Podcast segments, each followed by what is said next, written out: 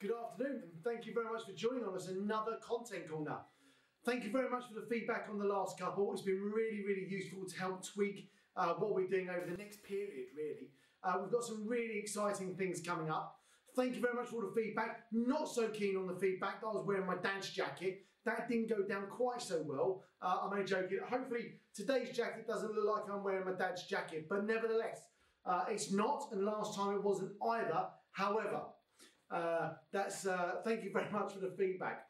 Uh, so what we want to talk about today is the difference between U K tax, V A T, and U S tax, and the differences between the two, because it's probably one of the things we get asked the most. Well, you know, how does V A T work? How does it compare between the two?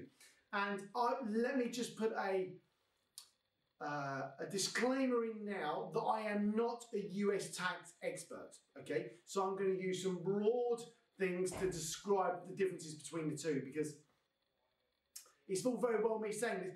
You're, I'm not a U S tax. I focus on the E U. That's my remit, not the U S. But I'm going to just give you some, some differences. So in the U S, I might rock up to buy this glass or this laptop. And when I, when I arrive at the counter, the checkout, um, I'm going to have to pay sales tax on top of that. All right.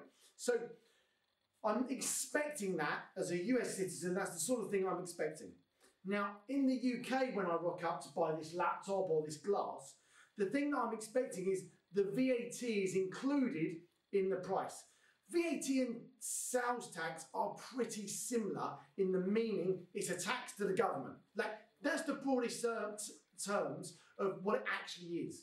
Now, the key thing to think about when you're looking at the uh, tax for the U S and the, U and the U K is that the sales tax is added on in the U S, and in the U K, it's included in the price. Now, that's important to know, because when you're selling your product here in the U K on Amazon or any other marketplace, this glass you want to sell for a pound. That includes your profit.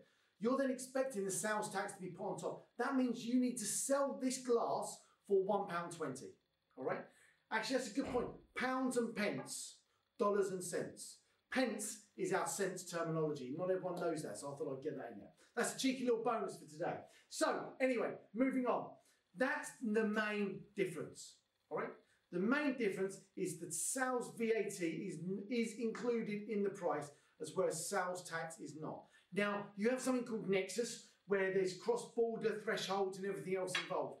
There are some similar things involved where you go from the U K to Germany to Italy, Spain, and things like that as well. But I'm not going to get involved in those. We're going to talk about that uh, on another Content Corner, about the differences between the thresholds and things like that. But really, the key difference is, one, sales tax is added on at checkout, whereas V A T is included in the price.